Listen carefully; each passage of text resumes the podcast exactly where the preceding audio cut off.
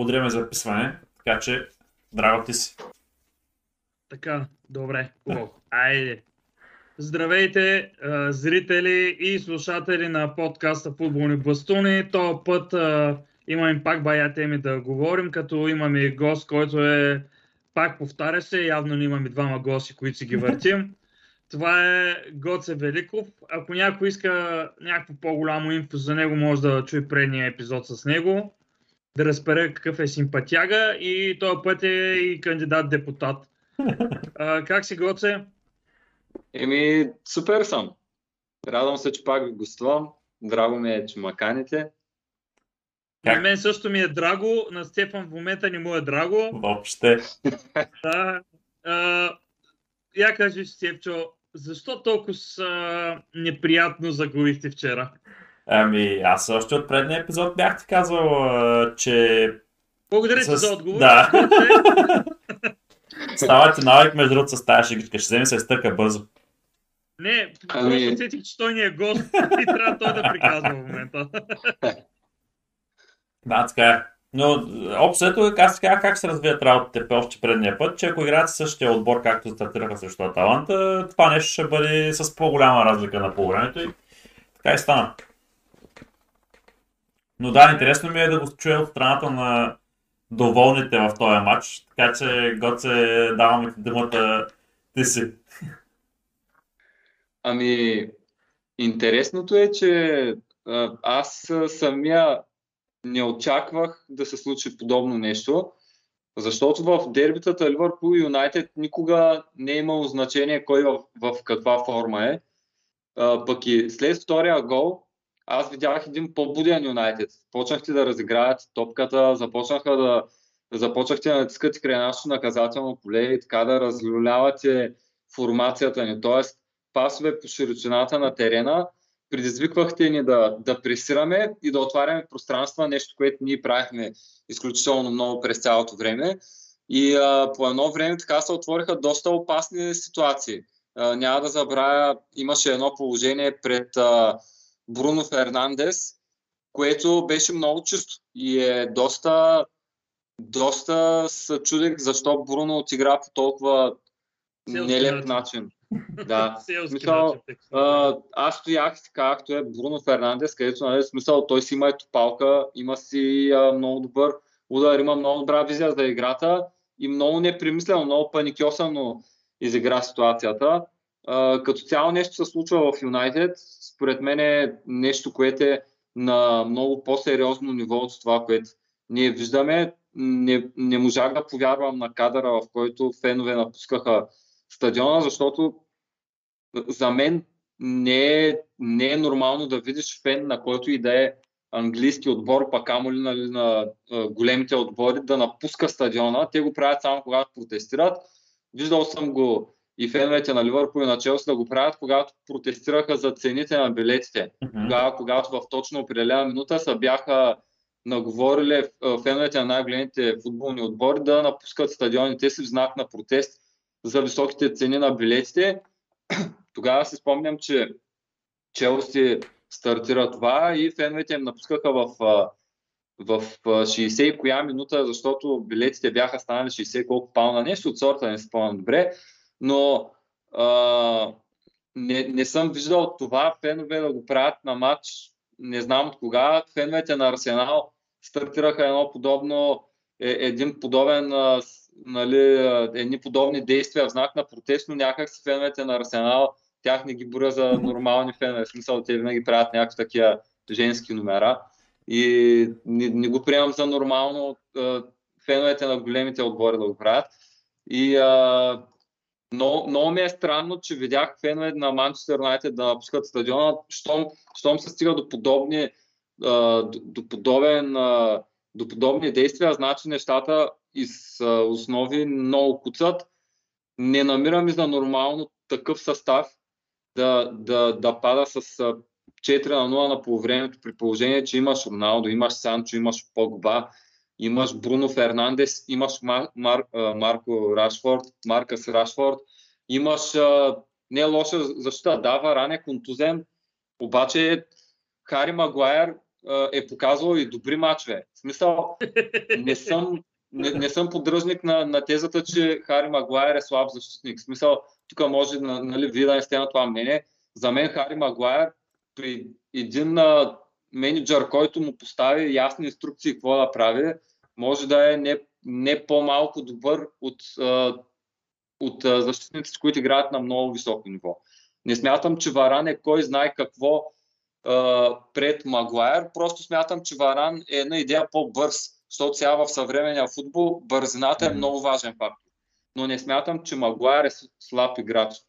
Смятам, че проблемите в играта на Санчо, Магуайер, на, на, на Погба и на останалите класни играчи в отбора на Юнайтед има някакъв по-задълбочен проблем, който е обвързан според мен с менеджера и според мен а, играчите на Манчестър Юнайтед, колкото да се говори, че те уважават а, менеджера, според мен те си търсят нов, а, нов водач, нов лидер и а, колкото и а, да е направил Олег Гуна Солшер за отбора, явно, явно не е достатъчно, защото явно се търси промяна. Нали, той хвана отбора след Мауриньо, дигна го, поне доколкото аз си спомням, тогава победиха ПСЖ с един много драматичен матч. Направи един много хубав рейд в началото си, подписа един договор, който нали, така обнадежди доста феновете на Юнайтед, но особено след миналата година загубения финал в Лига Европа, нещата някак си психологически не тръгнаха на добре за отбора. И а, не знам доколко и функцията на Роналдо не е няма заслуги, защото аз имам една така теория, че когато имаш звезда в отбора, нещата в отбора не тръгват на добре. Тоест, един отбор, в който имаш 11 много добри играча, това е най-трудното според мен. Забелязал съм го и когато Реал Мадрид построи нали, феноменалния отбор с Роберто Карлос, Роналдо, Зидан и т.н. Смисъл тогава на менеджерите на Реал Мадрид им беше супер трудно и смятам, че колкото повече звезди имаш в отбора, толкова повече тези играчи се разглеждат като единици. Аз преди малко написах един пост а, нали, в, а, в, а, моята, в а, моя профил във Facebook, че за мен разглеждането на а, отделни играчи просто е така и, и, и слагането на етикет като най-добри е силно казано нелеп. Не може просто, защото а, имаш един Роналдо в отбора и да кажеш имам най-добрия играч и оттам нататък всички да почват да се съобразяват с Роналдо. В смисъл, футбола е много сложна игра, особено през 21 век и наличието на толкова много позиции, изпълняването на толкова много функции от един играч. Примерно защитниците вече имат много функции. Бековете имат много функции. Гвардиола използва бековете за едно, Клоп ги използва за второ, Солшер ги използва за трето. Бековете при, бековете при менеджера на Челси за трето и така нататък и така нататък. В смисъл, всеки използва играчите си а, по различен начин, инструкциите, които получават са все по-задълбочени и не може просто да кажеш Мохамед Сала е най-добрия в света. Аз мога да кажа Мохамед Сала е най-доброто крило в света. Едва ли ще е обективна оценка. За мен наистина той е най-доброто крило в света, но не мога, не мога да кажа най-добрия играч, защото имаш Кевин Дебройне, който е уникален. Имаш Галон Канте, имаш Рюдигер и Ван Дайк в защитните линии, които според мен в момента са на едно ниво. Имаш Ромео Лукако, който е гладиатор. Нали? Той е контузен, обаче е един таран, който изпълнява не просто функция на таран. Виждам Лукако за първи път да се връща, да обира топки от халфовете, да отваря пространства за Вернер, да отваря пространства за съответно играча, с който играе. Тоест, футбола съвсем не е това, което беше преди години. Той напредва все повече и се изисква все повече философия, за да победиш съперника.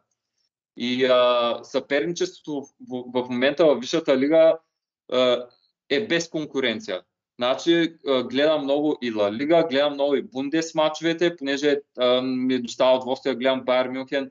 Гледам много и френското първенство, което мисля да прекратя гледането на френското първенство, защото то е просто от, а, българското с малко по-така елитен а, така... Се. Повече пари. Да, италианското въобще няма да го коментирам, там а, футбола въобще не е това, което е, но а, в момента Висшата лига няма конкуренция и това все повече си, си личи смисъл В какъв на тактическо ниво, физическа подготовка.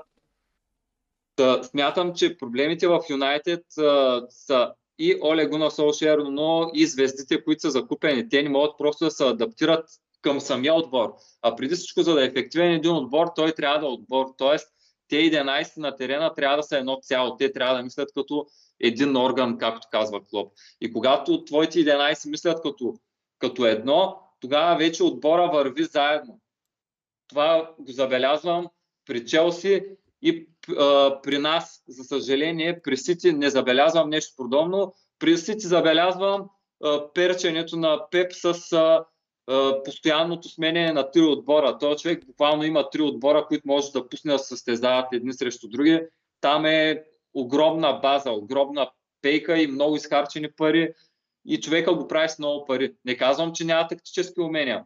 Просто казвам, че когато харчиш толкова много, всяко лято и, и ако ти са контузи най-добрият играч, ти веднага може да пуснеш някой, който да го замени без проблем, тогава, тогава много, в много голяма част от, от интригата се убива. Когато имаш такива играчи и всеки един от тях може да играе като халф, може да играе като, като атакуваш халф, може да играе като крило, може да играе като нападател, като скрита девятка, като фалшива девятка и като какво ли още не. И, и тя играчите постоянно ги ротираш, сменяш ги и пускаш най-различни състави, които бият с по 3, 4, 5, 6 на 0. Тогава Добре, чакай сега, че станаха, Логически се дава багажа. чакай, че станаха много темите. Да, So, чакай, че да. станаха, започваме сега от, от там, примерно за... Е, нека започнем от там за конкурентността в, в Англия. Като най-прясно нещо, което говорихме. Е, аз всъщност смятам, че тая година конкурентността в Англия е най-голямата, която е била от доста време насам.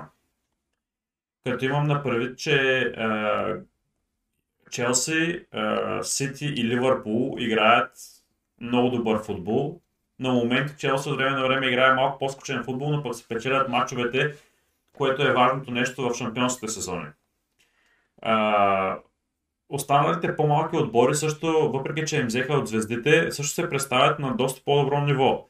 А още преди да се почне и началото на сезона се говореше, че Юнайтед имат отбор за конкурентна способност, но се оказа, че нямат менеджер, може би най-вероятно. Но не мисля, че конкурентността е нещо, което го няма в Англия. Според мен най-високата конкурентност от цялата, от всички, целия европейски футбол в момента, мисля, че е в Англия. Да, да, съгласен съм. Напълно съм съгласен. И тук мога да, да добавя, че а, въпреки това, което забелязваме за в момента, аз не съм отписал и другите големи отбори.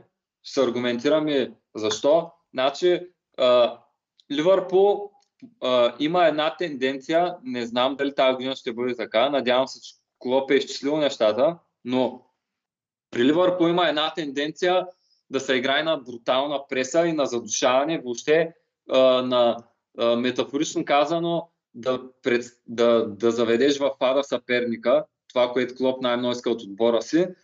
И това е до, а, до края на Boxing Day. После, след, след като стартира новата година календарна, януари месец, Ливърпул забелязвам един изцеден Ливърпул, който някак си отказва да, да реагира на, на съперника по начина, по който го е правил на началото на сезона. И това е много често срещано явление през, през януари. Друго, Клоп изисква много от отбора си. Това са футбола, който изповядва, много изтощава, обаче не изтощава само физически, изтощава, изтощава и психически. Някак си забелязвам психическа и физическа умора в играчите ни януари месец, докато те се завърнат, докато се дадат самите те някаква почивка по време на течащ сезон, идва февруари. Това е един цикъл от мачове, в който ние в най-добрия случай трупаме равенства, но както се казва, те три равенства са ти две загуби математически. Когато направиш 3 хикса, все едно си паднал два мача, което в крайна сметка накрая се борят точките. Защото ние в 2019 имахме само една загуба, сезон само с една загуба, обаче паднахме на точка от, от шампиона. Така че Сити имаха колко загуби, обаче нямаха толкова много равни. Това също е огромен фактор. Другите отбори пък тогава те първа набират. Тотнам, Арсенал, ви в лицето нали, на Манчестър Юнайтед, Челси, тогава те първа набират и е много важно да играеш пестелив и рационален футбол. В смисъл не просто да хвърлиш всички сили, ами да, да, си, да си разумен. Добре, а, а очакваш ли примерно това нещо да се случи пак в, е, в този сезон?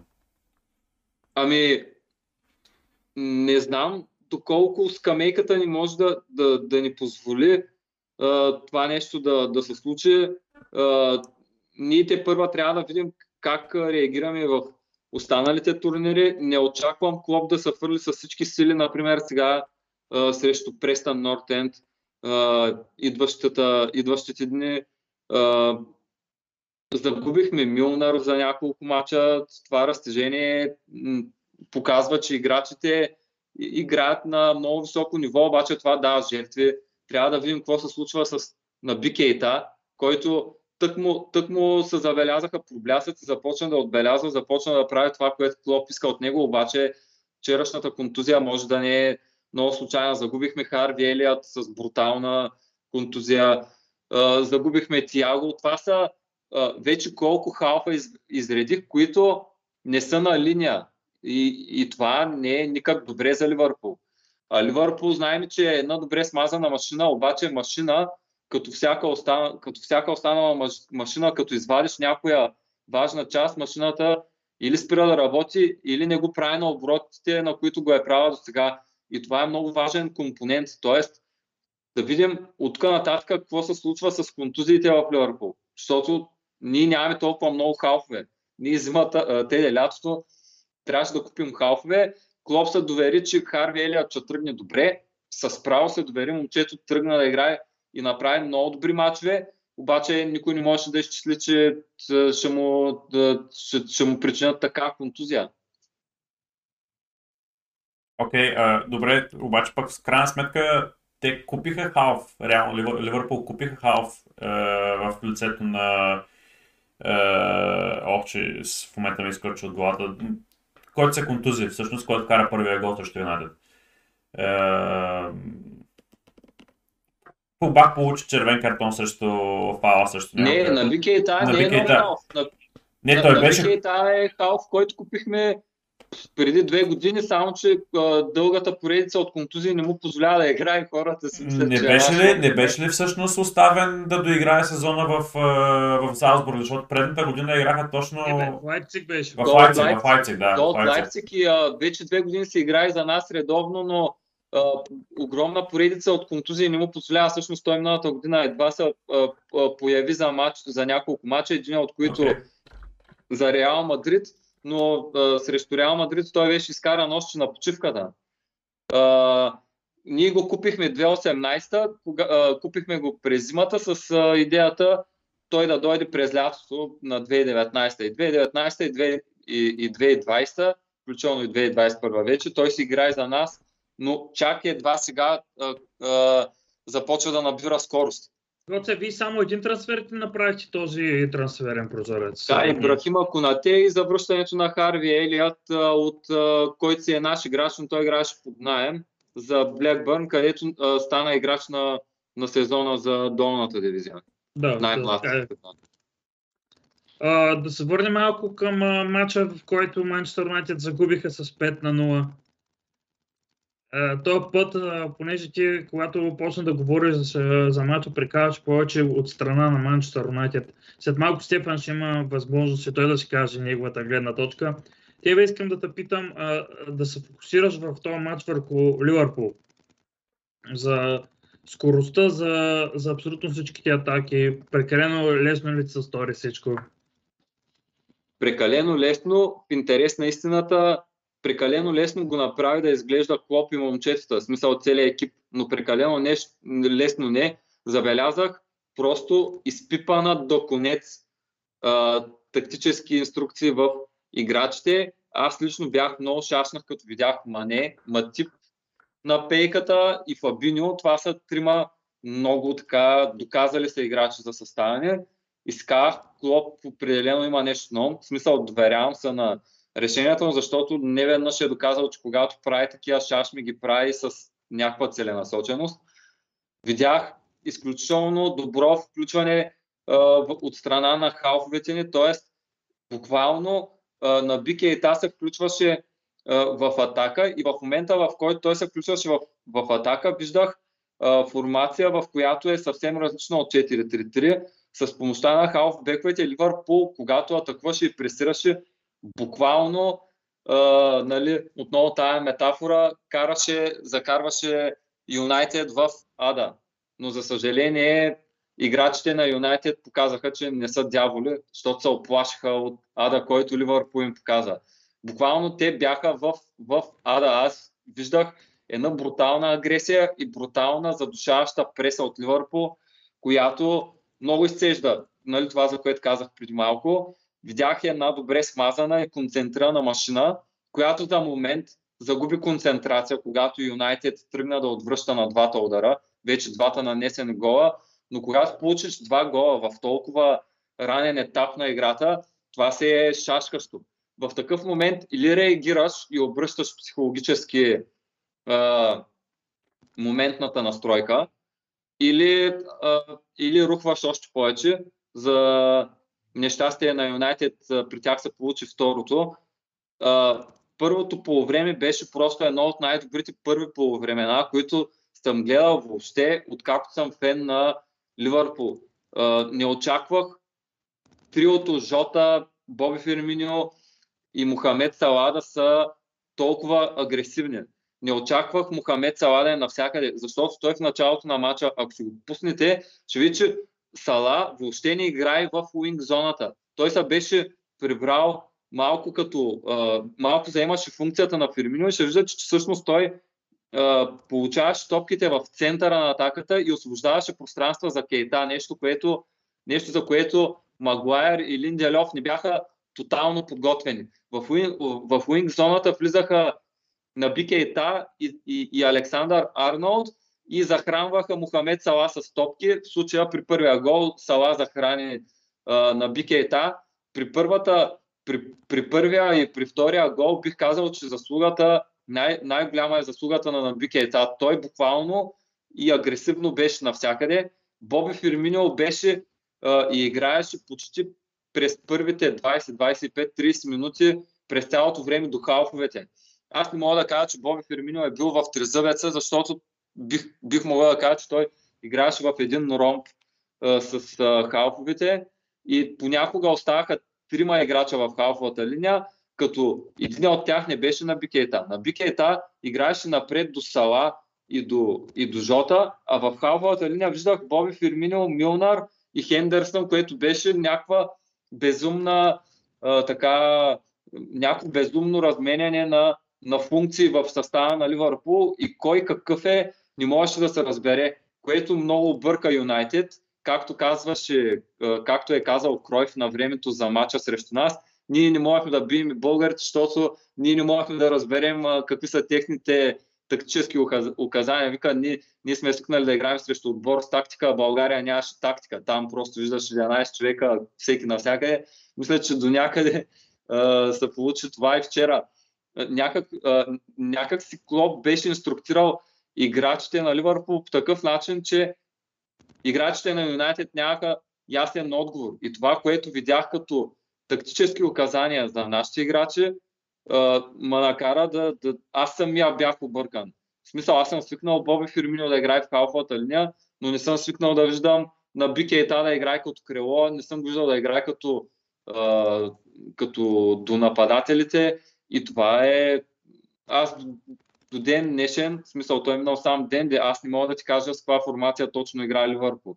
По едно време ги гледах как те се движат в някаква скрита форма на 4-2-3-1, когато посрещаха отбора на Юнайтед, те буквално бяха наредени в 4-5-1, т.е. едни затворени фланг, флангови зони и колкото Юнайтед да се опитваше да разиграва топката и да се подава, да се подава, да се подава, Имаше затворени флангове, имаше затворен център, имаше и яка преса от страна на играчите на Ливърпул. Конате играеше много близо до Трент, а в зоната на Конате, където трябваше да играе защитник, влизаше Хендерсън. И буквално на моменти имах чувство, че ние играем не с пета, ами с шестима защитника. И, и най-важното, скоростта в прегрупирането на играчи на Ливърпул.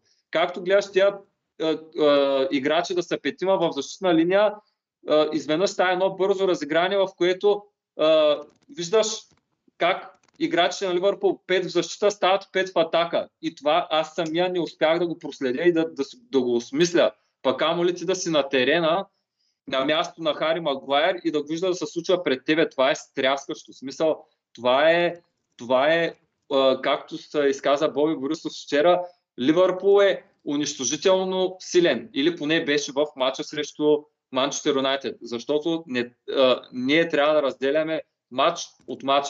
Не може сега да се успокоим и да кажем Ливърпул е най-силен в света. Днеска прочетох точно преди да, да ви се обадя, прочетох една небивалица в а, групата Спорт и Шоу, която гласеше в момента Байер Мюнхен и Ливърпул а, са единственици нали, най-силни отбори в света. И а, за мен естествено това е глупост. Не може просто един матч или поредица от три матча да те успокои да си кажеш ние сме най-добрите в света и от нататък правим тревел. Не, има много фактори. Това, което видях в матча с Юнайтед, ми хареса не на 100, на 1000%. Мечтая се да виждам Ливърпул от тук до края на сезона по този начин. Но има твърде много фактори, които могат да обърнат по-очинката. Не се знае утре Юнайтед как ще е на терена, не се знае утре Челси как ще е на терена, така че те отбори не бива да, да, да, не трябва да са отписвани. Видяхме Сити миналата година и те тръгнаха слабо и те бяха на 8 място и изведнъж Сити завърши като шампион с 15 или 20 точки, вече забравих разлика. Така че всеки отбор си има определен, определен план как да извърви пътя си и да отписваш който и да е силен отбор е, меко казано, малумно, според мен.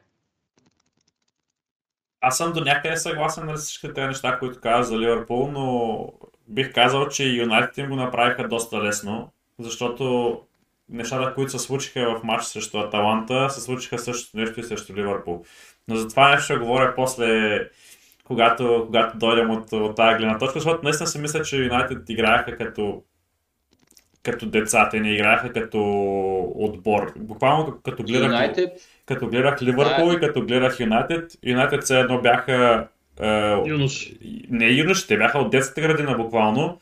Uh, ако си гледал, има такива клипчета, където играят трима възрастни професионални футболисти срещу да. uh, 20 на всяка линия деца, примерно. По подобен начин се получаваха работите и, и наистина изглеждаш така отстрани. Ами, съгласен съм, но според мен това най-много се дължи на разликата в психическото състояние на единия и на другия отбор. Видяхме миналата година, когато Вирджал получи брутална контузия, поредицата в последствие на лоши матчове закара Ливърпул на едно такова ниво, в което горе-долу бих казал, че е Юнайтед в момента. Смисъл, януари месец Ливърпул Коце, нещо. А, а добре. а, просто ми звъннаха по телефона, а, за което се извинявам. Сега чуваме ли се? Да, да съм, само искам да ти кажа едно нещо. А, лошите моменти, които бяха започнали в а, Ливърпул, всъщност един от най-лошите матчове за Ливърпул миналата година беше с Върджил Ван Дайк. И това беше с загубата с 7 на, на колко беше? На 2 ли? Да, да, в смисъл, никой, никой отбор не е застрахован. После, да, и, а, до, до края на декември ние бяхме на първо място, нали, от, а, отмихме се психически от този матч, а, дори без Вирджал в наличието на Матип и на, Го, а, с наличието на Матип и на Гомес, все още продължавахме да играем добре, но вече когато загубихме цялата си защитна линия, цялата машина се разбута и когато играчите установиха и изпитаха а, нали, вкуса на загубата, психиката им рязко падна. И докато се върнем по пътя на победите, имаше един такъв а, цикъл за Ливърпул, в който ние загубихме 6 мача, в които се говореше и се постави под съмнение качеството като менеджер на Юрген Клоп. Говореше се дали не трябва да се намери нещо ново за Ливърпул. Нали? Все глупости, но а, феновете понякога реагират много нелепо и, и не осъзнават, че а, тези хора, които излизат на терена, те са нормални хора като нас, да, те имат някаква брутална подготовка, но в един момент психиката ти пада и когато получиш а, загуби или равенства от някакви а, отбори, в които си имал, срещу които си имал различни очаквания, тая психиката подхлъзва. Тая психика а, в един момент те кара да не си на нивото, което хората очакват да си. Никой не е очаквал Санчо да дойде в Манчестър и да стои на скамейката. Да, ама вчера стоя. И тук вече според мен всичко се свежда до психика. Ето, например, Тухел отива в Челси, в един Челси, който няма нищо общо с, с Челси, който е сега. И той за няколко месеца успя да ги изгради психически. Тоест нещата тръгнаха добре за Челси с него още от самото начало. Те момчета бяха психически окоръжени вече и в един момент ние забелязваме как Челси е брутален съперник, особено в защита.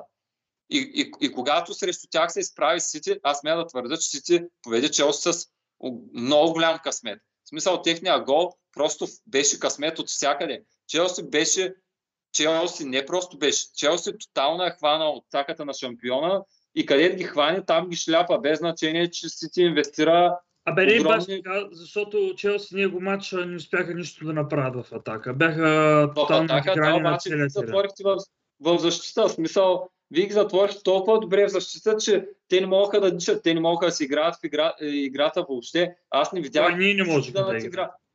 Моля?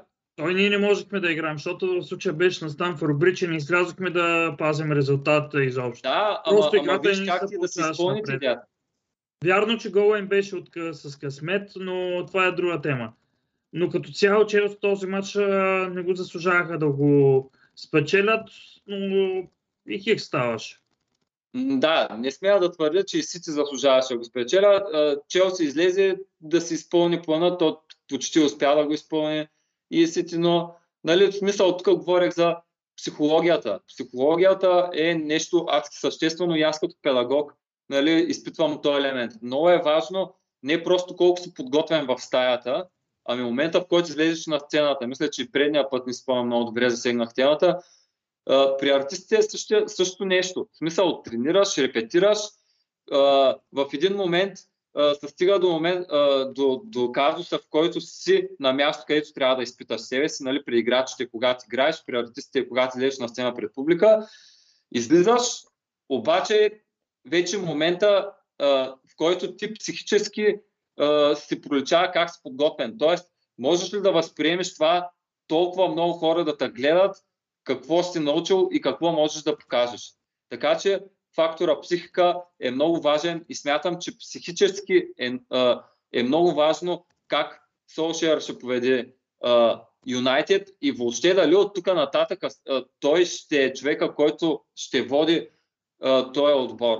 Защото а, при английските отбори, нали, не при всички, примерно Челси и Лотфорд са нали, едно огромно изключение, но по-голямата част от английските отбори не сменят тук така менеджери. В смисъл, не е нещо, което се случва от днеска за утре. Ние колко години търпяхме, нали, тук казвам моята гледна точка, защото има пък и фенове, които много харесват Брендан Роджерс, но за мен ние много години търпяхме Брендан Роджерс и то беше едно мъчение за мен, особено последните му матчове като, като наставник за Ливърпул, да гледам е, този Ливърпул. И ето го момента, в който е, тук пък феновете на Ливърпул и на другите отбори не е хубаво да се подиграваш.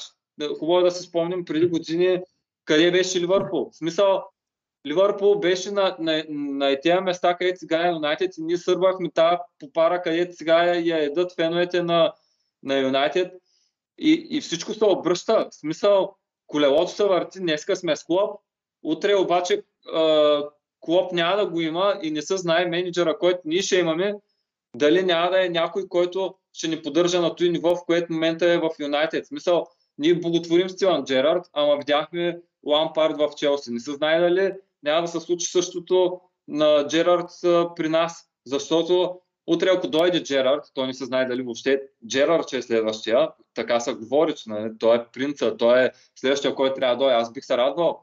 Обаче Но е трудно за човека, който ще дойде след Клоп, защото Клоп за мен е перфектен. Но вече тук е до психика. Как ще му тръгне на Джерард? Какво се случи в първите матчове? Как ще нареди отбора? Какъв авторитет ще има? И може да се стигне до един такъв казус, в който легендата води отбора. Да, не, обаче отбора трупа загуба след загуба, отбора е, губи някакви такива нали, важни матчове и отбора стига до едно такова състояние, в което играе като деца, метафорично казано. Така че никога не е хубаво да забравяш, че ти си бил в лоша форма и ние имахме отбор, в който имахме Кончески, в който игра Киргиакос, в който игра Давид Енгок. Е, чудехме как ще изкретаме и ще, ще излезем от зоната на изпадащи. Ако не беше Кени да оглиш, който да внесе така чувство на спокойствие, който да внесе, е, нали, така да спечели едно спокояща Карабайо за този кризисен период, просто тогава беше един перфектен момент, в който Кени да оглиш краля да се върне и да, и да, и да изкрета този период. А, но, но наистина а, не приветствам в групите подигравките а, такива леки шегички, сега, а, които са типично характерни между феновете на Юнайтед и на Ливърпул. Да. Сега, те не са, те са шегички леки. Няколко закачливи, няколко закачливи сторита нали, спрямо феновете на Юнайтед. Това, да, това, това, е, това е част от характера на, на английския футбол и трябва да ги има тези закачки. Но грубите подигравки, отписването и а, ароган, арогантността, това, това вече не е фенско. В смисъл, хората, които правят тези неща, са същите хора, които напускат стадиона по време на, на матч, когато отборът пада, което за мен е неприемливо. За мен истинския фен трябва да е в най-голямото падение и, а, с отбора си, за да може да изпита най-голямата радост по време на най-големите радости. Но аз, драго знай, аз съм, аз съм безбожно, безбожно необективен в любовта си към Ливърпул и когато отбора ми е най-слаб, аз не си го признавам за мен, той е най-добър и сме водили много... Гоце, Гоце чакай, че малко се поотклони. А, искам само а, набързо, че почна много други теми, фарчис наляво надясно. Искам само а, да кажеш а, а, оценките на Ливърпул в този матч, после на Стефан ще чуят. За първи път ще имаме в един и същ матч да, чуя, да чуем оценките от... А... От двете страни. От двете страни, да. Добре. От, двете, от, от оценките за а, играчите от единия от другия отбор или само на Ливърпул? само на Ливърпул, както си го правим Добре, казвам ти и тръгвам, че ма, ма чакат. Аз за това знам, за това, да, за това исках да ги Добре, кажа. казвам ти и приключвам с вас, момчета, колкото да ме е приятно. Значи, Алисън Бекер, започвам с Алисън Бекер. А, на него не мога да му дам десятка, просто защото на него не му се наложи.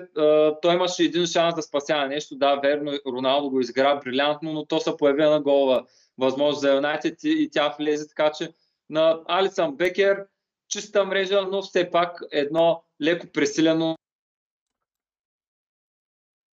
пак му се обадиха. Лека техническа грешка отново. Да, напират, напират. Така, Трент Александър Арнолд. Чакай, чакай, не го чухме Алисън. Колко? Алисън. Алисън му давам 7. Малко му е пресилено, но той, как се казва, можеше да, да си легне спи. Трент Александър Арнолд му давам 8 имаше някои моменти, в които не, не беше, не, не, не направи нужното, но все пак, нали, говорим това човешко същество, да се греше нормално. А, все пак 8, 8 и половина, така да кажем. А, Конате 9, Ван Дайк 9, Робертсън, много добър матч за Робертсън, 9. В халфовата линия Милнар не успя да, да изиграе матча за него 7. Хендерсън 7,5, на Бикейта 9 и 9. Малко не му достигна, може би контузията не ми позволява да му дам десятка, но за мен това беше най-добрият матч на, на Бикейта, откакто, откакто е в Ливърпул. Мосала 10. А, Боби Фермино, неговата игра не се забелязва никога, но без Боби Фермино Ливърпул не е Ливърпул. Поне той Ливърпул не е това, което е. Боби Фермино 9, Диего Жота 8, въпреки нали, вкарания гол. И а, вече останалите играчи, които влязоха, Къртис Джонс бих могъл да му дам максимално 6,5. Момчето е младо, има да се учи, но не мога да му дам повече от тази оценка. Поне по моите нали, непрофесионални не са те оценки. Естествено, не искам някой приятел фен на Ливърпул, който му ще да, да мъпсва. И а, вече оста... останалите играчи не сме да, да ги оценявам. Те, те не, не влязоха и толкова много в матча, пък и от тук нататък Окслей Чембърлен и останалите, които влязоха след червения картон, те доиграха един матч, който играчите на Ливърпул проявиха джентълменство и, и, и, и те просто разиграха топката. В смисъл не мога да нарека от, от, червения картон нататък играта на Ливърпул игра. Смисъл просто ние наблюдавахме едно джентълменско разиграние, в което а, той клуб после си каза, никой не заслужава нали, да, да бъде унижаван. А, и шапка му свалям. даваш? На Клоп а, за тактическите наставления, за избора на състав и за матча, който изнесе на, на, на стадиона на най-големия съперник на отбора по десетобалната система му давам 15. Мисъл, Клоп просто написа, пренаписа футбола. И това играч на матча Салах, според мен ще кажеш. Е, да, играч на матча Салах и на Бика и тази си разделят тази функция, защото и двамата просто много ме впечатлиха вчера. И ви оставям, защото е без 10, а пък аз в 8 часа трябва да съм на другия край на, на града. Беше много приятно. Надявам се пак да се видим, да се чуем и а, да живее английския футбол и футбола като цяло и до скоро. Чао, Гоце, мерси за гостуването. Добре. Благодарим на Гоце за гостуването отново и да се върнем обратно малко по-концентрирано към, към нашите теми. Аз наистина, между другото, имаше интересни точки, които, до които Гоце се докосна. И... То толкова много говорене, да. как да всяка точка. Имаше, имаше интересни теми, но аз съм се върнал там, откъдето той тръгна за феновете а, че феновете излязоха от стадиона примерно 65 минута, започнаха да излизат вече, даваха и, и снимката, която публикувахме в, в нашата страница на Facebook. Имаше нещо, което се случи още след матча с Аталанта. И в края на първото по с матча с Аталанта, когато Юнайтед отново падаха на полувремето с 2 на 0 от доста по-скромен противник, отколкото Ливърпул, Феновете на Юнайтед имаше сектори от, на стадиона, където отново освиркваха, или всъщност тогава започнаха първо да освиркват е, отбора. След края на матча, Солскияр излезе и в пресконференцията или на интервюто след матча на следващия ден, не спомням, излезе и каза, че на Юнайтед феновете са по-добри от това да освиркват отбора си.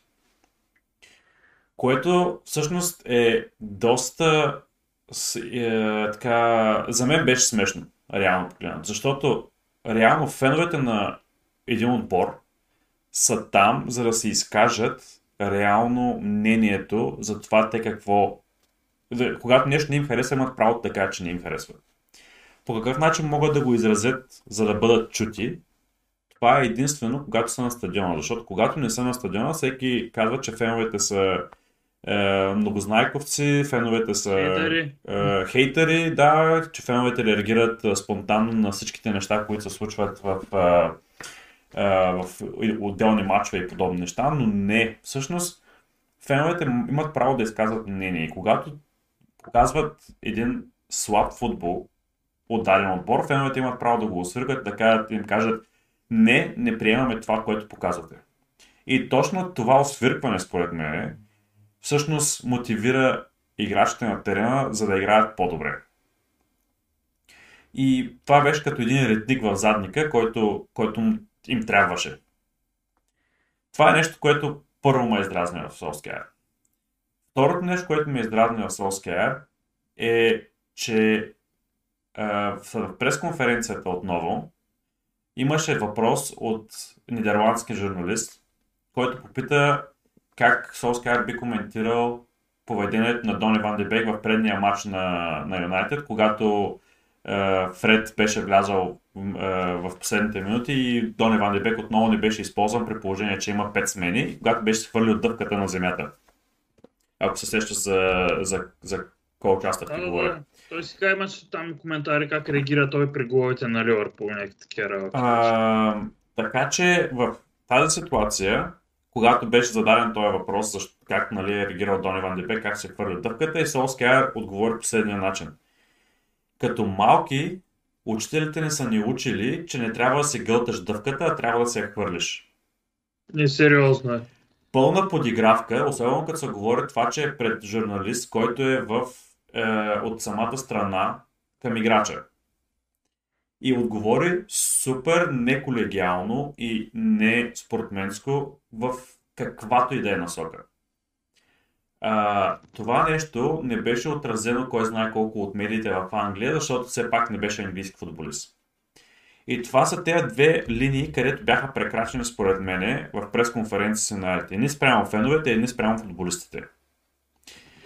А, нещо, което ми беше също интересно е, че когато а, Рашфорд имаше коментар, че Солскар имал, имаше коментар, че Солскар, не Солскар, ами Рашфорд трябва да се концентрира повече върху футболната си кариера в момента, след като се върна от операция, вместо да се занимава с толкова странични неща, като тези фундации, които той създаде, като, както за топлия обяд в Англия и, и всичките тези външни неща.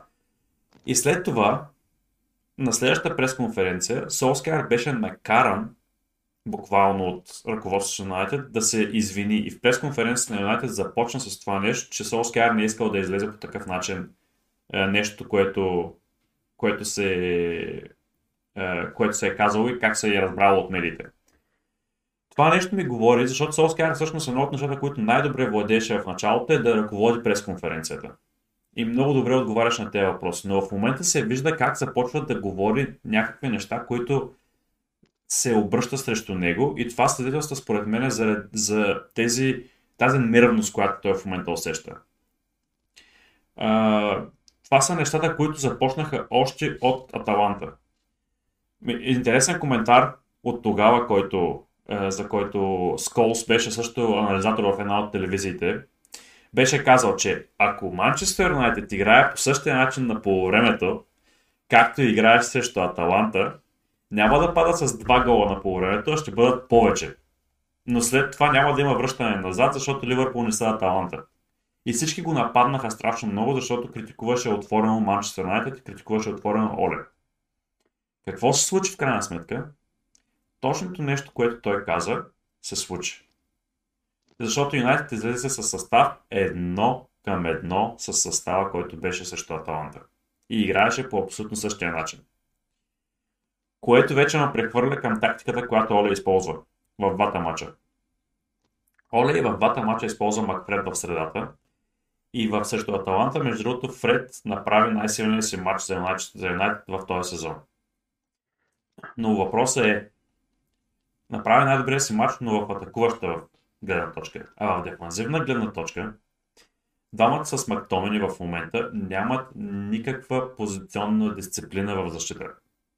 Играят буквално като малки деца и се скупчват на едно и също място. Точно това нещо се получаваше и срещу Ливърпул в момента.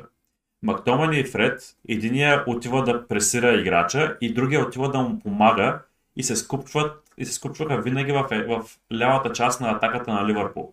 Оттам веднага... Оттам дойде и гола, да. Да, оттам, гол. оттам веднага топката се прехвърля към центъра на игрището и оттам се разпределя дали ще отиде напред или дали ще отиде надясно. И в тези ситуации Магуайр и Шо оставаха винаги с, е, с един човек по-малко, отколкото атакуващите играчи. И колкото и да може да трябва да се обвиняват и Магуайр и Шо, цялата работа тръгваше от там, че полузащита нямаше никаква дисциплина, за да стои на правилните си места, а пресираха като малки деца и се скучваха около топката. Не знаеш като на малките деца в 10 реден, като им хвърлиш топката и как всички тръгват към топката, за да, Да, да, да. да, да, да, просто да я ритнат. По същия начин играха в центъра и Манчестър Юнайтед. Другото нещо, което много влияеше на играта, беше, че Рашфорд и Гринвуд просто не се връщаха назад. Те нямаха никаква роля в защита. И в моменти, когато Роналдо беше тръгнал на предена скорост, и Фернандес и той тръгва зад гърба на Роналдо, и Рашфорд и Гринвуд са в дясно и в ляво, Юнайтед имаше моменти, където играеш с 4-2-4. И Ливърпул, когато е, отнемаше топката в пред наказателното поле и тръгваше наобратно, никой от тези четирима футболисти не се връщаше назад. Аре за Роналдо знаем, няма как да се очаква от него да, да бяга толкова много. Бруно обаче никакъв не се връща. Рашфорд никакъв не се връща. Гринвуд беше безличен. Буквално нямаше го на терена, дори в атака, дори в защита. И остават тези двама полузащитници, които отиват срещу топката и всъщност какво се получава? Остават трима на двама винаги защита срещу, срещу нападателите на Юнайтед. Това е просто се вижда, че так, изведнъж тактическата грамотност или тактическото позициониране не съществува. Просто това е нещо, което не мога да си го обясня как изведнъж тактиката, която работеше идеално само срещу големите отбори на Солския, той реши да я промени и да направи нещо различно този матч. И не се получаваше въобще. So, не знам дали ти имаш някакво виждане на, на точно тези неща, ама и, и защо, примерно, и дали имаш мнение, защо Солския реши да промени тактиката точно срещу отбора, срещу който му вървеше тази тактика. Неговата си тактика. Ох, при мен е този матч тотално беше изтърван от Оле, защото, както казваш, в средата на терена всички тези проблеми, но а, нямаше пак а, конкретни инструкции за, за хората. Другото, което е, много бързо рухнаха психически матч за Юнайтед. Вярно, не им се получава играта, но нямаше никой стимул да играе. Най-интересното нещо, което бе направиха матчата, в началото имаха положения някакви положения, ама те ги изстрелваха нагоре като хамалска работа беше, напълно селска. Както каза Гоце за положението на Бруно Фернандес, като излезе очи сам срещу вратаря и е би много настрани и нагоре. Имаше още няколко положения, пак е такива стрелби нагоре. И след това Ливърпул им тръгна играта, почнаха да си бучат головите и пак всичко рухна. В Юнайтед виждаш ги, лицата им панирани. Оле, паниран. Физиономията му не знае какво се случва. И единствено, който показа нещо, беше Кристиано Роналдо и той какво показва да нарита Александър Ранов на С земята. Кой топка в другите топки. Да. Той ако не го беше ритнал с топката, ако го беше ритнал директно, Да, червен картон. картон задължително, да. Да не забравяме, че имаше един спестен на червен картон и за Магуар, според мен. Да. Който ако го беше дигнал, ще стане кървава и мътна. На Погба вече нямаше как да бъде избегнат този червен картон. Прекалено е, ядно го направи, скочи с двата крака. Не, аз си мисля, че и на Погба червения картон, той че се беше заслужен, се беше заслужен. Но аз имам чувство, че той нарочно влезе по този начин. Той за 13 минути да влезеш да направиш един червен Аз а, мисля, че не, не, това беше много така добре изиграно според мен от Погба. Е, имам, имам чувство, че наистина някои от нещата, които се случват, се случват нарочно. А, абе, срещу Аталанта показаха мускули да се върнат. Мисля, че все пак има и да се затолеса. Има някакви спречквания. Няма как падат много. Има разделение, някакви в, има разделение Има, има. в отбора При загубите 100%. така го правят. При загубите така правят. Разделят, но в момента, колкото да казват защитаваме треньора, те ако продължават така, аз съм обаче всеки от големите иска нов треньор да изгради тотално нов отбор. Ми, от последните 4 мача имаш спечелена една точка. Ме, то Като, въпросът- като най-силният противник е бил прави? Ливърпул в този момент. Да. Е. Въпросът е, че в момента, то като гледаме разпасана команда навсякъде. Няма, никой, никой не изпълнява инструкции или няма инструкция. Едно от двете. Не мога да разбера кое от двете. Ама, е, все пак не може да говорим много, че няма инструкции, защото миналата година или по-миналата година имаше някакви инструкции, имаше някакви идеи, имаше някаква наченки на таман начало на игра. Тая година, откакто Кристиано Роналдо е в отбора, нищо няма. Не мисля, че е Кристиано Роналдо проблема, защото... Не, не, не. Аз Е, казвам, проблема- че защото Про- от Лиц, а, когато първия матч шампиони, Да, станаха, да, да, да. се изведнъж големия хайп. Изведнъж Кристиано Роналдо дойде, не казвам, че той е виновен. В никакъв случай. Просто изведнъж рухна. Мо- Може да има някакви проблеми. Не, съмнявам се той да, да има някакви проблеми с, с други от отбора. Според мен проблема е от там, че крилата са е, не тактично достатъчно грамотни за да се прибират на заря в защита. Защото Рашфорд, Рашфорд в момента направи някакъв безумен пас на заря към, към вратаря, ако се сещаш. О, точно малко Салах, дето го изтърва да, срещу вратаря. Да, да. направи този пас. Преди това имаше много лоши подавания на Заре или не успяваше да, да подаде топката както трябва. И вместо да тръгне, примерно, да бяга назад, по някакъв начин нали, да стигне за Салах, не говорим за положението, но имаше други грешни подавания, където вместо да тръгне да гони играча, от който му е отнел топката, той махаше с ръка и спираше на едно място. Той някого беше казал от журналистите. Да, в, в, в, в, в това го споменаха, между другото, оттам, оттам се върнах да погледна дали наистина, защото аз не го забелязах на, на живо, когато се случи, но в студиото на Диемата, когато беше, госта, който беше анализатор а, на момента, да, той, да, да, той го спомена. И аз тогава наистина се върнах, за да видя... Е, даже му каза Дрислю, някакви Да, Дрислю или са нещо подобно нещо, му каза. Да. И, и аз се зачудих, защото наистина в началото не го видях. Към нали, голяма работа, един върнат пас на Заря, окей. Обаче наистина като, се, като го видях това нещо и не беше само Рашфорд, ами беше и Гринвуд. И при положение, че Гринвуд е, е преиграван ли, как се играе прекалено много време за неговата възраст в момента в Юнайтед и при положение, че си взел Санчо, който е за 70 колко милиона е купен и, и го държиш на пейката. И това е нещо, което Гоца докосна, е, до, започна да говори за психиката на играча и как треньора изгражда психиката на играча. Еми, извинявай, Гордиола в момента като купи Грилиш за 100 милиона, Грилиш не играе кой знае какво в момента в, в Сити. Не прави някакви невъзможни неща, както ги правеше в Астон Вила, примерно. Обаче какво се случва? Грилиш е винаги първия в стартовия състав. Защо? Дал си пари за него, то, този човек трябва да играе както трябва. Той човек ще го научи да играе както трябва и ще го пускаш докато започне да играе както трябва. So, просто е това нещо, е тези неща в Солскер, е, че всичките играчи, които в момента той ръководи, не са научили нищо от него всеки един от играчите, който е в момента, е на същото ниво, на което беше като той дойде. Той не е... Сигурно, доколкото знам, е правил едно изказване, че ако той продължи, ще да изкара Рашфорд на съвсем друго ниво. Възможно е, и той ще да изкара и Мактомен, и Мактомен е на друго ниво, мога да ти кажа. Също, защото ще да стане, Мактомен може да бъде научен много по-добре от, е, от Жозе Мориньо, как трябва да играе, отколкото от Солския. Е, да. Така че има, ги, има го това нещо, че няма го това развитие в играта на играчите. Гринвуд е един и същи играч, който беше откакто дойде. Взима топката по крилото, минава един човек, влиза навътре и стреля.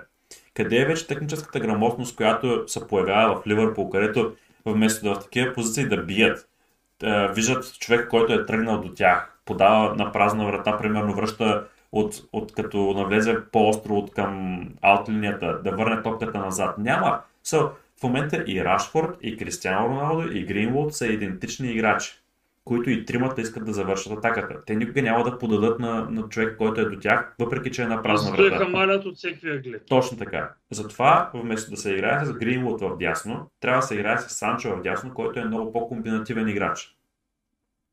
И когато се играе примерно с Рашфорд с Роналдо, по-може да се направи нещо, защото примерно ако имаш двама играчи, които не бягат толкова много назаде, по-са, ядва, отколкото да имаш трима играчи и Бруно, който ако се облече примерно в атака някой път, забравя да се върне.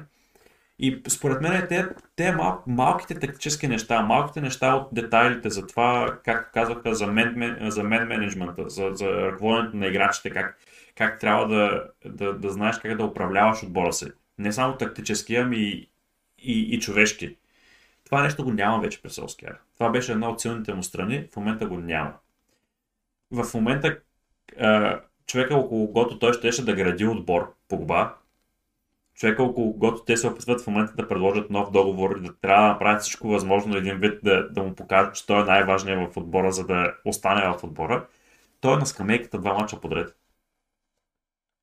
Това е просто, лечи си, че има някакво разделение, лечи си, че има нещо, което не е както трябва и в, доколкото знам, как си говорихме и с тебе малко преди да почнем епизода, че в момента Фабрицио нормално беше казал, че борда на Юнайтед се е събрал, за да обсъждат бъдещето на Солскияр и в момента следя постоянно да видя дали нещо се случи в, докато записваме епизода. Но за момента няма нищо. Но искам да кажа, че бих се изненадал, ако Глейзърс уволнят Солскияр. Защото за тях отбора не трябва да стои добре в футболно на терена. За тях отбора трябва да е в топ 4, за да приберат парите от телевизионни права за Шампионската лига и за Висшата лига. Това е нещо, което ги интересува и това е нещо, което винаги ще ги интересува. А има ли шанс според тебе да не са в топ 4? Определено, ако продължават с тази игра, ти виждаш и се срещу Евертън, виждаш срещу Уест Хем как играха. А кой ще Е, вземе мястото, ако не са те? Ами, да ти кажа честно, не знам, все още рано е да говорим нали, за кой ще ни вземе мястото, но има, има много варианти, така да го кажем. Защото Тотнам не играят много добре, но пък от време на време се показват как имат потенциала. Евертън показват един добър футбол, обаче все пак последния мач паднаха от Уотфорд. Там а, ще говоря после за него, че го гледах. Да, so, има някакви такива Лестър играят е, са в цяла форма, обаче като играят срещу добрите отбори, пък печелят мачовете. И има някакви такива е, много, са, много са изравнени, според мен, е, позициите, които са и Уест Хем играят добре, обаче пък е, някакъв път правят някакви хиксове, дето не би трябвало да ги правят. И има някакви такива, това изравняване на силите след топ 3 в момента говорим, защото топ 3 са си в момента наистина отборите в, в Англия. Не слагам Юнайтед там. А, Аз ще сложа Юнайтед в топ 4 и от топ 5 до топ 10 са ми Кантар. От 10 надолу, демек там мисля, че са и Арсенал, ако не се лъжа. Юли, не, не можеш да ни го споменеш. нямаш как, е така, то път деликатно го казах. Юли. От топ 10 до примерно до 15 или колко там, то до 16 пак горе-долу на черга и надолу вече се вижда кои са в момента в, Еми, в по-слабите. Да, но, но просто не знам, буквално Даже вече няма какво да кажеш. аз нямам, аз, има, не, аз се опитвам да измисля нещо ново, което не съм го говорил до момента, обаче няма, винаги е едно и също, разбираш ли, докато се играе с Макфред в средата и докато не се опита нещо ново, няма да се промени нищо. Докато тези играчи, които са по крилата, не се променят и не се пускат играчите, които трябва да играят, които са тактически грамотни. В момента, между другото, ще се върна на нещо, което не съм казвал. В момента се вижда колко много работа е вършил за Оле Дан Джеймс. С цялото си бягане по крилото. Та по ние защита, викаш, май. че Той да беше като побеснял куче в защита, защото бягаше като муха без глава, обаче затваряше пространства точно там, където трябва. И в момента, когато Гринвуд не прави това нещо отдясно, се получава това дублиране на Мактомени и на Фред, които бягат да затворят това пространство и оставят целият център на терена свободен. А знаем колко бързо Ливърпул обръщат играта от едното крило към другото крило. То Гоце, той го каза, между другото и аз го забелязах. Преходите в защита в атака бяха Перфектни са. за Ливърпул. Перфектни са бяха. Обаче и другото, което е, че и променят, и променят наистина а, фланга на атаката много бързо. С два паса от единия тъч са вече на другия тъч. И, и това нещо, което не се, нали, от това нещо, което е, атакуващите уингове на са крила на Юнайтед, като не се прибират назад, позволяват това да стане още по-лесно. Затова аз имах и такъв въпрос, който беше към Гоци, обаче не успя да си го зададе. Е, дали всъщност Ливърпул, е, Юнайтед не правят задачата на, на Ливърпул още по-лесна, отколкото всъщност са, могат да го играят Ливърпул. Защото те наистина го правяха добре, но за да се получава чак толкова добре нещата, значи другия отбор трябва да прави нещо не както трябва. Да, ясно. Ами ако искаш да си кажеш оценките на играчите, що няма какво да добавиш. Ами аз... е, Добре, То тук ще бъде сеч. той е, той е между другото, е, наистина ще, ще бъде сеч здравата, защото положението не беше никак розово. А, да, днеска, днеска в е, срещата, която имахме на работа, да, да разкажа Там малко. Там, там не си правим оценки, но е, ме питаха как е да съм женен за фен на Ливърпул в момента. Е, да, и после ми пуснаха видео на всичките голове на Ливърпул. Има и хубав бот. Да. Ем, да, пуснаха ми след това и видео да, да гледам пак отново всичките голови на, на Ливърпул срещу Манчестър Юнайтед. Добре, Така че че им бях отнесъл- български да правят подкаста да слушат. Да, добре, че български. Така че, да, но се върнем обратно към, към оценките на играчите. Дехея. Дехея, реално всичките голове, които му вкараха, той нямаше никаква вина. Играч тях. на матча. So, той нямаше никаква вина, спаси каквото можа. Имаше излизания положение един на един срещу играчите на Ливърпул, успяваше да ги спаси и тях. Не знам, so, 6 бих. Това е най-доброто за един аз Това е наистина. Включително го избирам за играч на матча, защото един удар далеко много хубаво го спаси. Имаше, Това имаше беше и, най-хубавото нещо. и спасяване срещу Салах един на един, където беше с връщането да, да. на Рашфорд и имаше и още едно-две спасявания, където бяха пак Просто каквото имаше да се спаси, се спаси. Добре, 10 за Е, Салах, 6 за, да. за най-добрия вратаря, при положение, че съм... Значи, това става тенденция, между другото. Срещу а, предния матч, а, когато му вкараха на Дехе, бяха вкарали пак много голове и пак бяхме му дали играч на матча а, срещу Лестър. Четири гола му вкараха и пак беше играч на матча. Сега в момента са му вкарали 5 гола и пак е играч на матча за Юнайтед. Ти представяш за как- какво, какво положение се случва в момента в Юнайтед? Давай, Люк Шоу. Люк Шоу 5. Цел реално той, той беше оставен, той беше оставен винаги срещу двама или повече играчи сам. Да. Така че наистина цялата, цялото нещо, което върши от полузащита, той, го, той и Магуайер просто го поемаха от всякъде. Магуар. А щом на Шоу дадох 5 и на Магуайер трябва да дам 5. Мисъл някак да ги разгранича, защото и двамата бяха виновни за всичките голове. Въпросът е, че реално на Линделов също бих му дал 5, на Ламби Бисака бих му дал 6 между другото, защото имаше реално, ако трябва да отлича най-добър защитник в тази защитна четворка, беше Ламби Бисака. Реално, погледнат, защото нищо не, се, нищо не се случваше от неговата част, всичко се случваше от другата част. Сега, и сега се почва. Мактомени, буквално този матч беше пълна кръгла тройка. So, Е, как ще е кръгла тройка? закръглена тройка. закръглена тройка. Е, с 39 номер играе, викам тройка ще му дам на този момче. Пред. Фред, между другото, Фред нямаше чак толкова лош матч. Ако.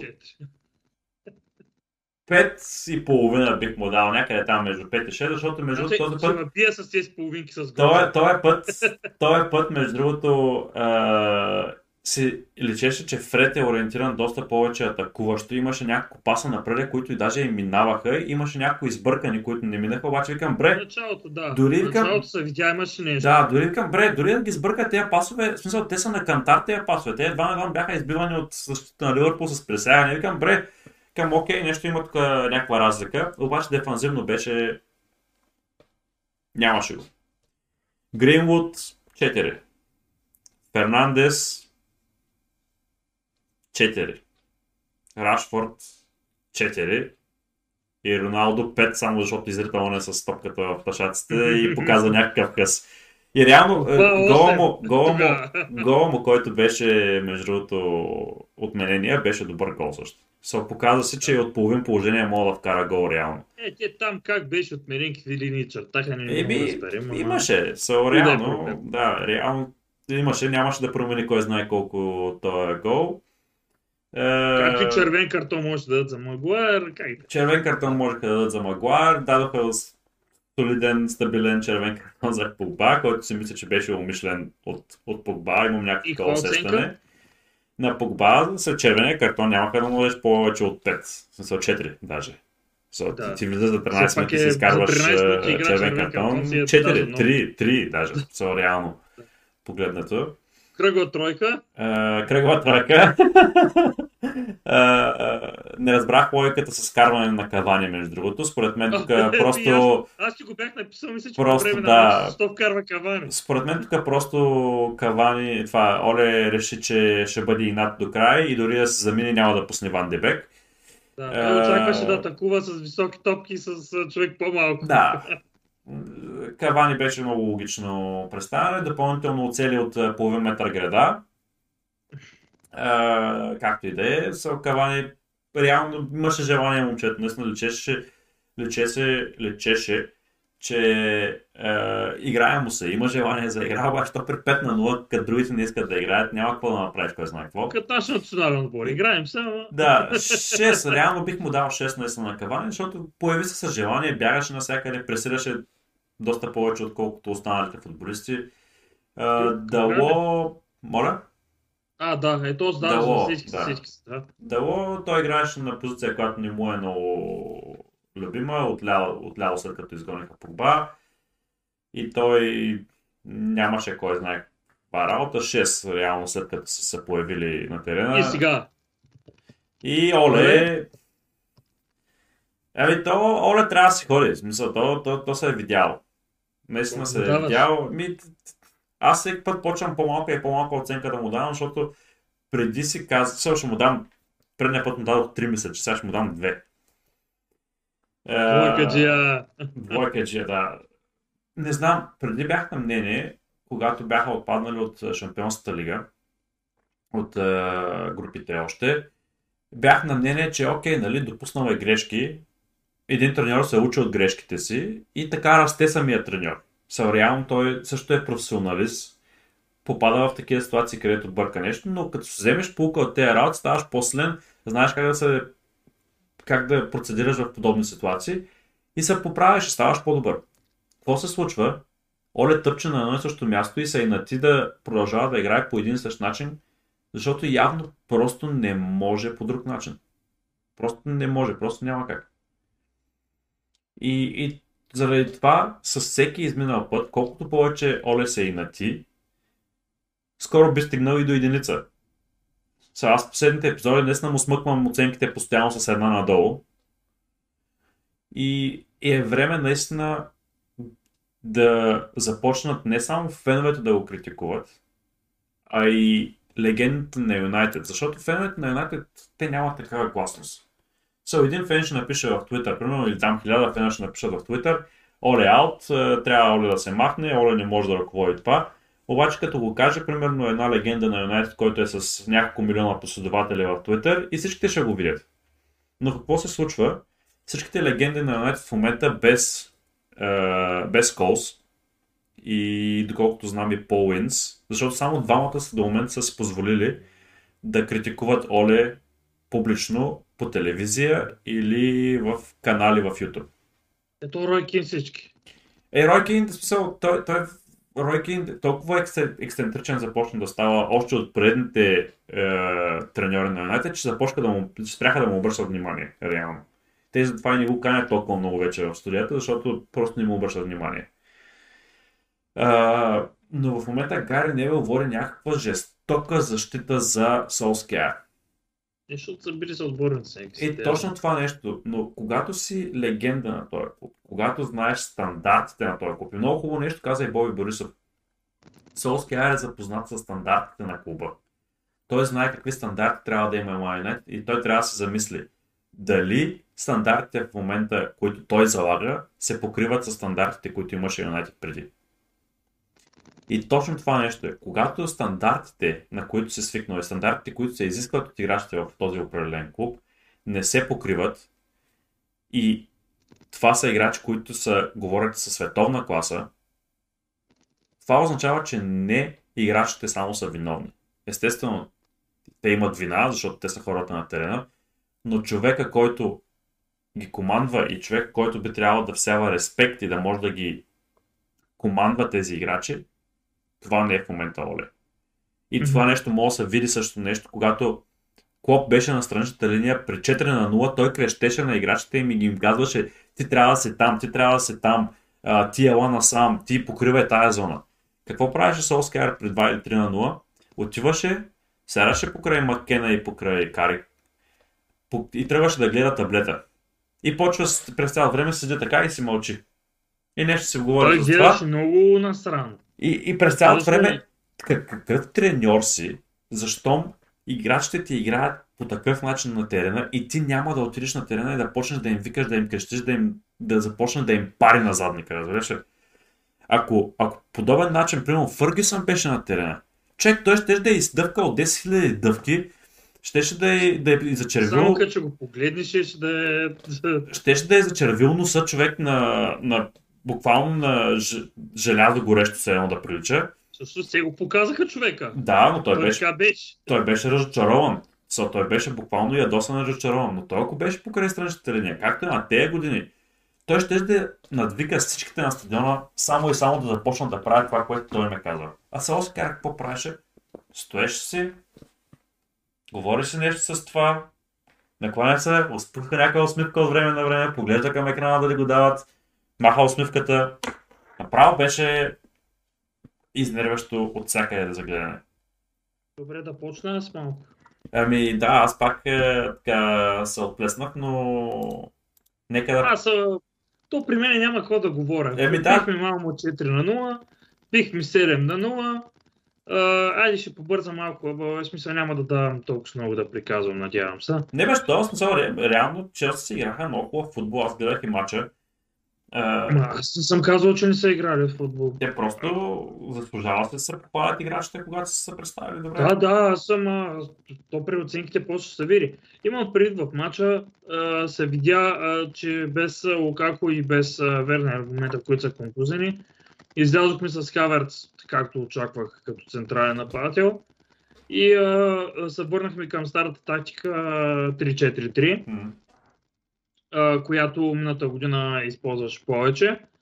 А, и се вижда вече, когато е решил да играе с Вернер Лукако, предпочита 3-5-2 и там пробва нови работи, докато когато иска да заложи на нещо, сигурно играе на 3-4-3. Като Маунт направи много силен матч, няма какво да се лъжем. А, Вижда се, че английските играчи при нас вече се оттърсиха от а, психически или от световното, което мина, защото и Чивел, той вече трети-четвърти матч прави гол за Челси. Пореден даже. В Англия мисля, че му е пореден матч. Три поредни матча с карани голове, което е нещо много уникално. Мгм. Вижда че играе с настроение. До другата страна пък виждаш Рейс Джеймс и той как играе той а, в а, колко добре играе А, той. чакай, и- искам да те питам нещо. Мислиш ли, че Тухел го направи и до някъде и нарочно това нещо и се вижда в момента Чилъл колко е жаден за игра обаче? Да, да, да. Той го, той го каза. Мислиш, че го направил наистина нарочно, така да го изкара от, време, от толкова време от, е, от терена и после като знае, че като го пусне този играч, ще бъде толкова ще му се играе човек. То не е само при него. За, той го каза и Мейсън Маунт, че Тухел е обичал да си прави такива психически работи с тях ментални. Защото казва, те бяха изтощени, те, демек, те са изтощени ментално и сега ги виждаш как играят двамата, се едно ги е пуснал да играят. М-м. И се лечи, че те са подали в момента а, и двамата изглеждат жадни за игра. Като Това отвързване са буквално. Да, особено че в момента парчи по той крила, Алонсо не мога да помириш Да. терен в момента. Пък и Алонсо не се играеше в началото много силно, но се върна стария Алонсо, който вече почва да го минават изтощения. Той почва все пак не е първо младост, той идеален е за резервен бек, но Чилълката е много по... има много по-техничен е, центриране, по-остър е като виждаш и явно и той може да вкарва гола като Алонсо от лявата страна. От другата страна виждаш Рис Джеймс, който пък при него имаше и контузии и червения картон срещу Ливърпул и затова пропусна няколко мача и той играе много добре. Те му дойдоха така до- добра почивка на Рини Джеймс, между другото. Да, дойде, дойде му добре, а сега дадоха почивка и на Аспи. Да не забравим, че Аспи той не е първа младост. М. И а, Менди, то матч, едно положение направи с шпагата, даже е, спаси.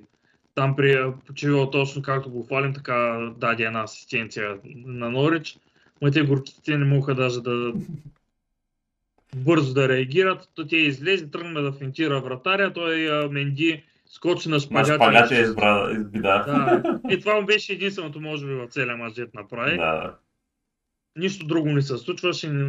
Просто Норич явно без Били Гилмор не, не са същите. Не са остри. Допълнително като ги видях през цялото време, тези атаките на Челси не бяха някакъв голям шитьор, просто страхотни дупки оставаха те. Да, При, а, при гола на Хътсън Одой, дето коментатора вика да видим дали има засада. Еми, че той беше 2 метра не е засада. Въпросът е каква пролука, защо толкова изнесени бяха към центъра тези защитници. При бързи се в момента крила на Челси. И Уинбекове и така нататък. Тотална, тотална бъркотия бяха а, Норич. И затова лека по лека, айде, червения картон си беше заслужен, дуспата си беше заслужена за Челси. А, но се забелязват просто това не е матч, който може да съдим за по-напред, но въпросът е, че, че си го взеха и най-до ми хареса, че имаше хетрик за Мейса Маунт, да си върне малко това самочувствие за игра и другото, което забелязах е а, специално за хетрика, Лофтус Шик как му е дади. Той излезе само срещу вратаря и го потърси Да, му е да, дади, да. за да си направи хетрика. Това означава, че от, от, от, има наистина отбор в Челси. Да, грамотността на играчите, които са в, в отбора. Да, е, това ми харесва. А, допълнително, те и Баркли сякат го пуснеш, че изглежда него. Ами нещо. то в добър отбор, човек, нали се сещаш, че като пуснеш дори малко по-слаб играч в добър отбор, който, Да, който да. е изграден, който има стилна игра, и играча изглежда по-добре. Е, виж, ето им беше интересно. Понеже Жоржино нали, беше изваден, а нямаше кой да би дуспата, я даваха на Маунт. Аз Маунт се видя, че първата е изтървае, много капало е би, но пък имахме щастието да видим, че беше с... Да, Няколко сантиметра. Което да си говорим, си беше наистина Да, да, трябва да се приби. То спрямо правилата си е. Да, и после за малко той с късмет вече е вкара, но можеше да е някой друг, предпочитам да изпълнява. Аз, аз ядосах, че не беше Ковачич, между другото. Те изпълни, защото ми беше в фентазито. Ема той Ковачич ни изпълнява. Изпълнява, изпълнява, между другото. So, имаше няколко мача, между другото, имаше където беше вкарал дуспи голове за фентазите и, и носеше. Значи, кога изпълнява? Само усещам, той Вернер изпълняваше. Дуспи а, Жоржиньо, винаги знаем, че Жоржиньо, Жоржиньо. да. Имаше, имаше няколко мача. Имаше няколко мача Аз от не предния, от предния сезон, също. Където беше изпълнявал дуспи. Аз не се сещам за това и нещо, но как да е. И като цяло това е с малко, както казах, горе-долу същото нещо се получи. Въпросът е, че там а, играхме с а, 3-5-2, но се контузиха тия две младеца отпреди. М. и заигра с Хаверц, който също много добре се включи. С копваните явно сега ни върви с тия копване, защото и Риджен скара гол с копване. И общо взето това мога да кажа а, за матча. Направо да си кажа оценките, че понапреднахме да няколко думи. Така.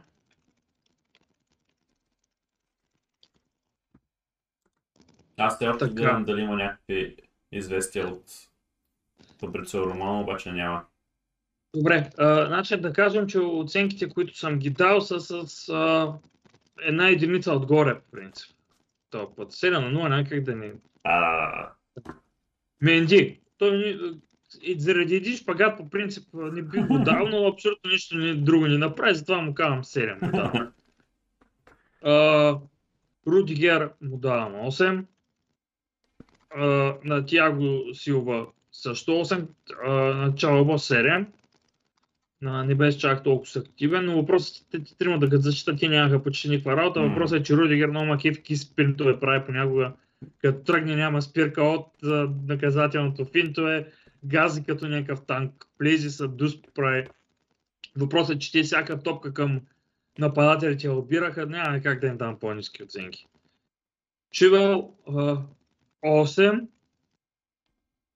Джеймс 8, Жоржино 7, беше малко по-спокоен матч за него. Ковачич му давам Чува се, защото все пак две асистенции направи 8 по-скоро. доста добър мач направи Ковачич, между другото. Да, да, две асистенции, пасва раздаше, но да, 8. Да. А, Маунт. Тук се колебая, ай хитрик направи. 9,5. 9,3. 9, кръгла тройка. А, как да му дам на такава повече? Че, аз мога, ама не, 9 си му е добре. Или 10 да му дам. Какво ще кажеш? че? Какво би дал? А бе, да не знам, изпусна дуспата, Е, после вкара. после вкара. Абе 9, 9. 9 му давам. Хаверт 7, а, той е малко по-така с крик, Хацанодой 8. Хареса ми как се прави и, и, и при от него дойде гол и вкара гол. Така че супер е и надявам се да, понеже в момента Тухел гледа много да го пушва и него психически и зато и казва, че единственият, който ако иска да играе титуляр, трябва да покаже много повече от добра игра. Демек иска да, да каже, че трябва да се труди, да се труди, да се Мгм. труди, за да може да надмини другите титуляри, които са. Окей. Да.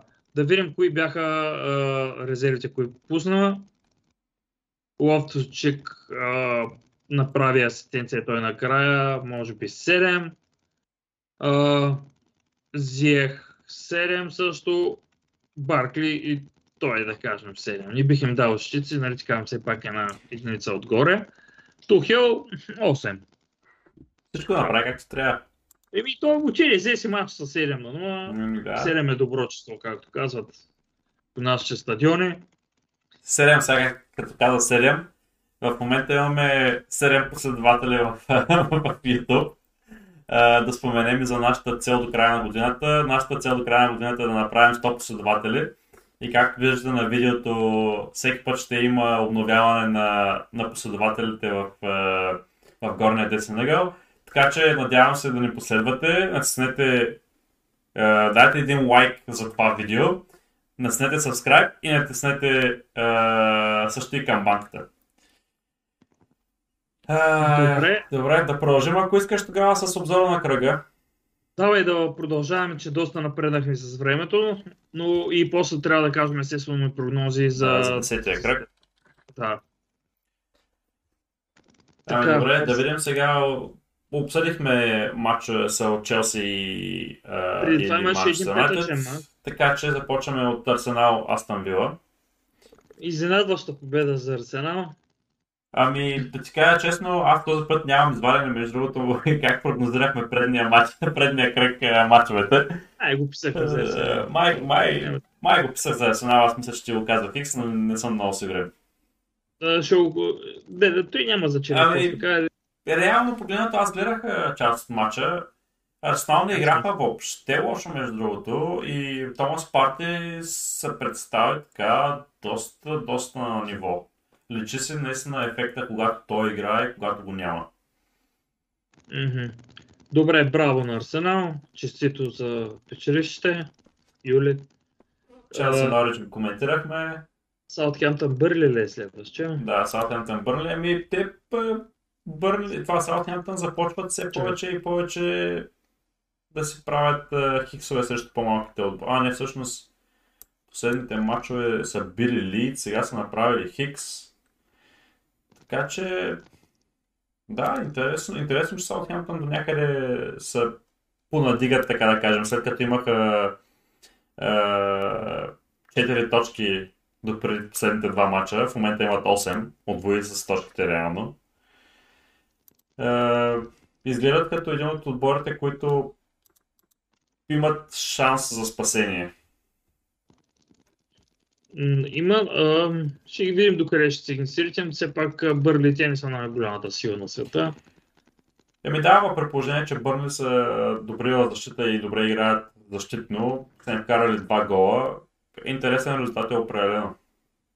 Лидс, Увърхемптън, един на един. Ами аз така, Лид станаха експерти в хиксовете, само Уърхемптън и те.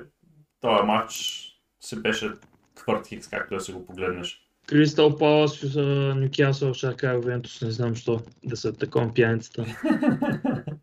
Кристал Палас Никасъл нямам никакво наблюдение на този матч. Знам, че беше първия матч на Никасъл с а, временния менеджер. И равен, ама е, са из, издянали, Кристал Палас не играят лош футбол. Да, точно. Значи са Затова, успяли. доколкото виждам, 87-та минута е имало и, от, и отменен гол за, за Кристал Палас, така че Е, виж, за Евертън Уотфорд мога да кажа, че си давай, изненада давай на за. Евертън Уотфорд. Но там стана много рязко. Първо, Евертън играха доста добре в началото, но Уотфорд после посъвзе. А, когато стана равен, те после вкараха Ричарлсон, вкара си голчето пича и каже, е, тук няма какво да стане. Пам, изведнъж рязах погромна защитата на Евертън. Все едно им взеха на всичките талант. За отрицателно те за две минути а, ги обърнаха. Направо а, гледаш Латфорд за, за много кратко време, за 3-4 минути ги обърнаха. И направиха от а, 2 на 1 направиха 3 на 2 и после стана някаква детска лапаница.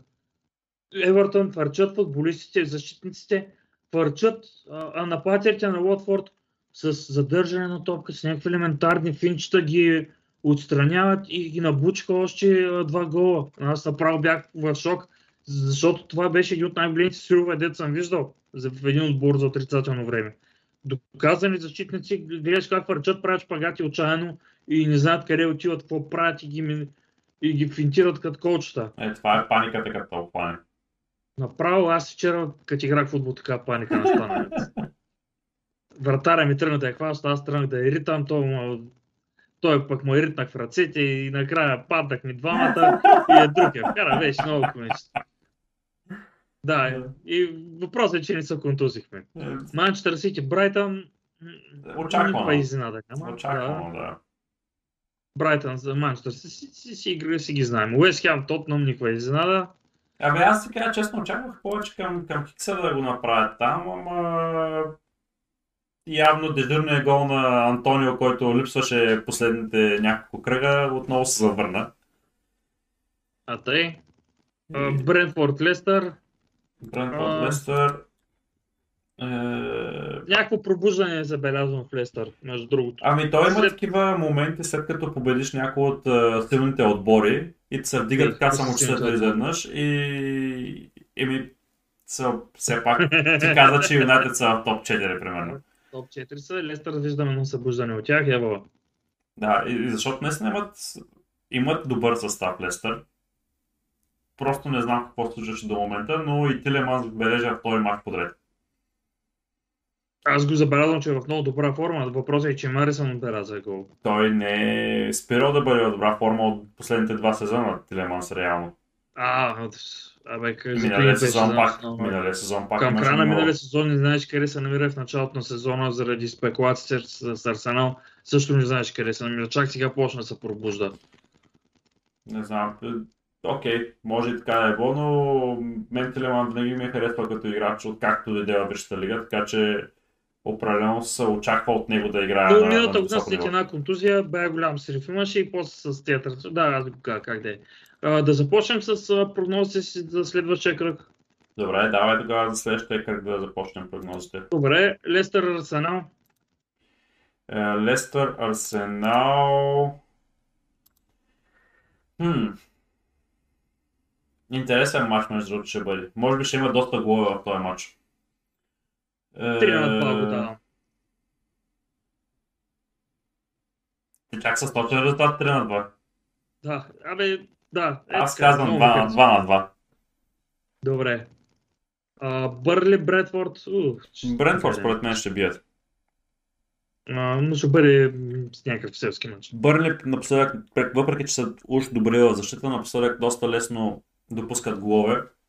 Така че Брентфорд имат добър отбор, който явно се раздава всеки матч. Така А че, те мисля, че... са за подценяване. Ще бъде с- силов матч. Ми, да, но мисля, че Брентфорд ще, ще надделят. А, Ливърпул, Брайтън. Ливърпул след а, такава, такава игра в последния матч, а, ако мисля. нещо, ако направят някакъв нещо различно от победа, ще бъде огромна изненада. Мисля, че нещо 4 на 1 ще бъде. Е кол- колкото си ти ги би. Те май са ги почнали Брайтън с големите резултати напоследък. Да, ами те са силни играят. Манчестър Сити, Кристал Палас, тройчица за Сити. Това ще ми бъде всъщност интересен матч да го гледам. Ако бих имал възможност да го гледам, бих го гледал. Защото Кристал Палас не играят лошо, Виера играе, намира някакси подхода срещу големите отбори да играе. Са в началото срещу, Челси беше още един от първите матчове. Така че нямаше кой знае какъв критерий тогава, но от тогава нататък Кристал Палас играе доста по-добър футбол. Но пък Сити са Сити. Затова ми е интересно да го видя, но бих дал естествено предимство на Сити да бият. Нюкасъл, Челси. Челси ще бият. Не знам дали ще бият с 1-0, с 2-0 или нещо подобно, но ще бият. Бе, ти не уби... Много мразна ходим да гостуваме там, ама ще видим. Скоро съвсем ще мразя. Така че, айде ще го кажа минимално къде е победа за Челси. Уотфорд Саутхемптън. Ух, ще гърза мач. Я ти го подкаря този мач малко.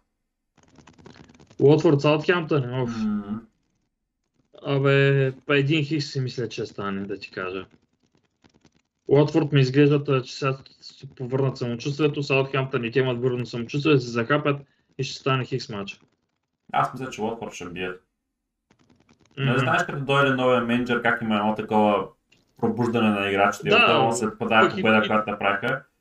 Пък в момента се вижда, че той има идеи за отбора. Да, и с, с, всеки матч, с всеки матч, може би идеите му ще могат да се развиват и повече и повече, защото Да. ще има повече време, където да е работил с отбора. Така че, мисля, че Уотфорд ще бият. И следващия матч. Тотнама Топ на Манчестър Юнайтед. е така. Е, Тотнам са много слаби. Манчестър са много слаби. а, а наистина, ако Юнайтед и тук не бият, е, Оле трябва да се ходи. Ти не можеш да си е тръгнал до тогава. Не знам, има Еми, бая време. Да, има бая време всъщност до тогава. Суп, е, субективен съм. До тогава. Субективен съм винаги. Винаги, когато Юнайтед играят, винаги ще искам да бият. So, и винаги бих казал, че ще бият, защото да. знам какви играчи играят там и какви играчи са, могат да измислят от нищо нещо. Е, затова кажи Хикс. Не, казвам се, че Юнайтед ще бият. Аз казвам Хикс. Норич Лиц е твой пати матч. Не, Лидс ще бият. Лидс им е време да, да бият и ако не бият и този матч, ще станат един от фаворитите за изпадане. Норич са много зле горките, няма Да. какво да се случи там. Къде гледаме, не смятат и да променят нещо, тъй че Мгм. Астан Вила Уест Хем. Победа на Уест Хем, според мен. Хикс, според мен. Според мен победа на Уест Хем и Увърхемптън Евертън, победа за Евертън. Победа Рафа yes. няма да направи същата грешка. Не, няма да позволи да направи два матча с е, такива резултати. С такова Като трябва ще, ще затегне защитата супер много е, и ще разчитат примерно на един, един гол да бият нещо подобно, обаче няма да допусне подобна грешка като предния път. А и Увърхемптън, а, смисъл, Евертън си мисля, че почва Ричардсън, а, може да почне този път титуляр, да видим Да. дали другите нападатели, не знам колко са закъсали, дали се възстановят скоро тя да ги пуснат. Ми А, Кавърт за- си е все още контузен, така или иначе. Е, Ричарлисън сега се завърши, така че ще видим. Да. А, и мисля, че това са прогнози, няма да коментираме купата на лигата, че си играят с Саутхемптън, там може да играят, сигурно ще играем Там с а, резерви. не ми се коментира тази купа, Да. честно да ти кажа. Давай направо към новата ти рубрика Препоръката на Драго. препоръката на Драго. Значи този път ще бъде ти, та- такова тематично, понеже вчера Манчестър Юнайтед претърпяха една катастрофа. А, в момента а, ще припомня един филм за, точно за Манчестър Юнайтед. Казва се а, само така. Сега трябва да го виждаш. Да, виждам Виждаш го, нали? Така, това е филм от 2011, който се казва United и се разправя за, може би, най-голямата, не може би, най-голямата катастрофа в историята на Манчестър Юнайтед за бебитата на Бъзби. Това е а, на, а, както си забелязал, това е а, Боби Чартън, актьора, който Мгм. играе Боби Чартън. И там се разправя как се стига до катастрофата а, на самолета, за абсолютно всичко. Преди това как се е изгражда отбора, колко тъмпливи. По-скоро Боб- Боби Чартън как се пробва да пробие в самия отбор Мгм. и после как, как, какво се случва с а, самолета и така нататък. Препоръчвам го, хубав е филма, пък е хубаво да се гледа малко футболна тематика и така нататък.